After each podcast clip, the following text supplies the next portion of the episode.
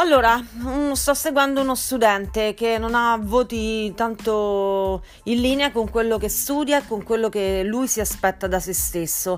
Prova un senso di rabbia fortissima con se stesso e di frustrazione. Uh, stessa cosa, um, un'altra donna che sto seguendo che vive una relazione che niente, non, non la soddisfa e ormai sono tanti anni, non riesce a staccarsi da, da quest'uomo.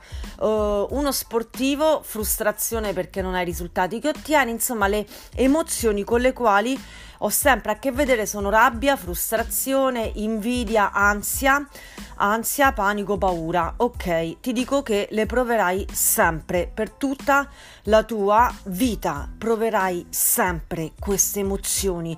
Le proverà una monaca di clausura, le proverà un monaco buddista. L'unica seria differenza è cosa? Cosa te lo devi scrivere evidenziato in rosso? Cosa fare? Di queste emozioni. Le emozioni che eh, proviamo non sono noi perché le abbiamo partorite noi, ma non devi identificarti, ti dico questo, e poi faremo dei moduli nel mio corso online il 31 maggio con esse in modo schiacciante.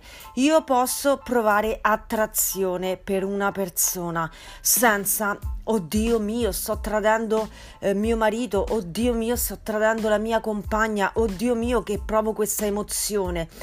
Queste emozioni sono la natura umana, la differenza è cosa farci. Cosa stai facendo delle tue emozioni? Cosa? Cosa? Te lo devi scrivere. Molti che dormono male la notte, te lo dico subito, si chiama ansia, si chiama ansia. L'ansia è un'emozione, senza dubbio.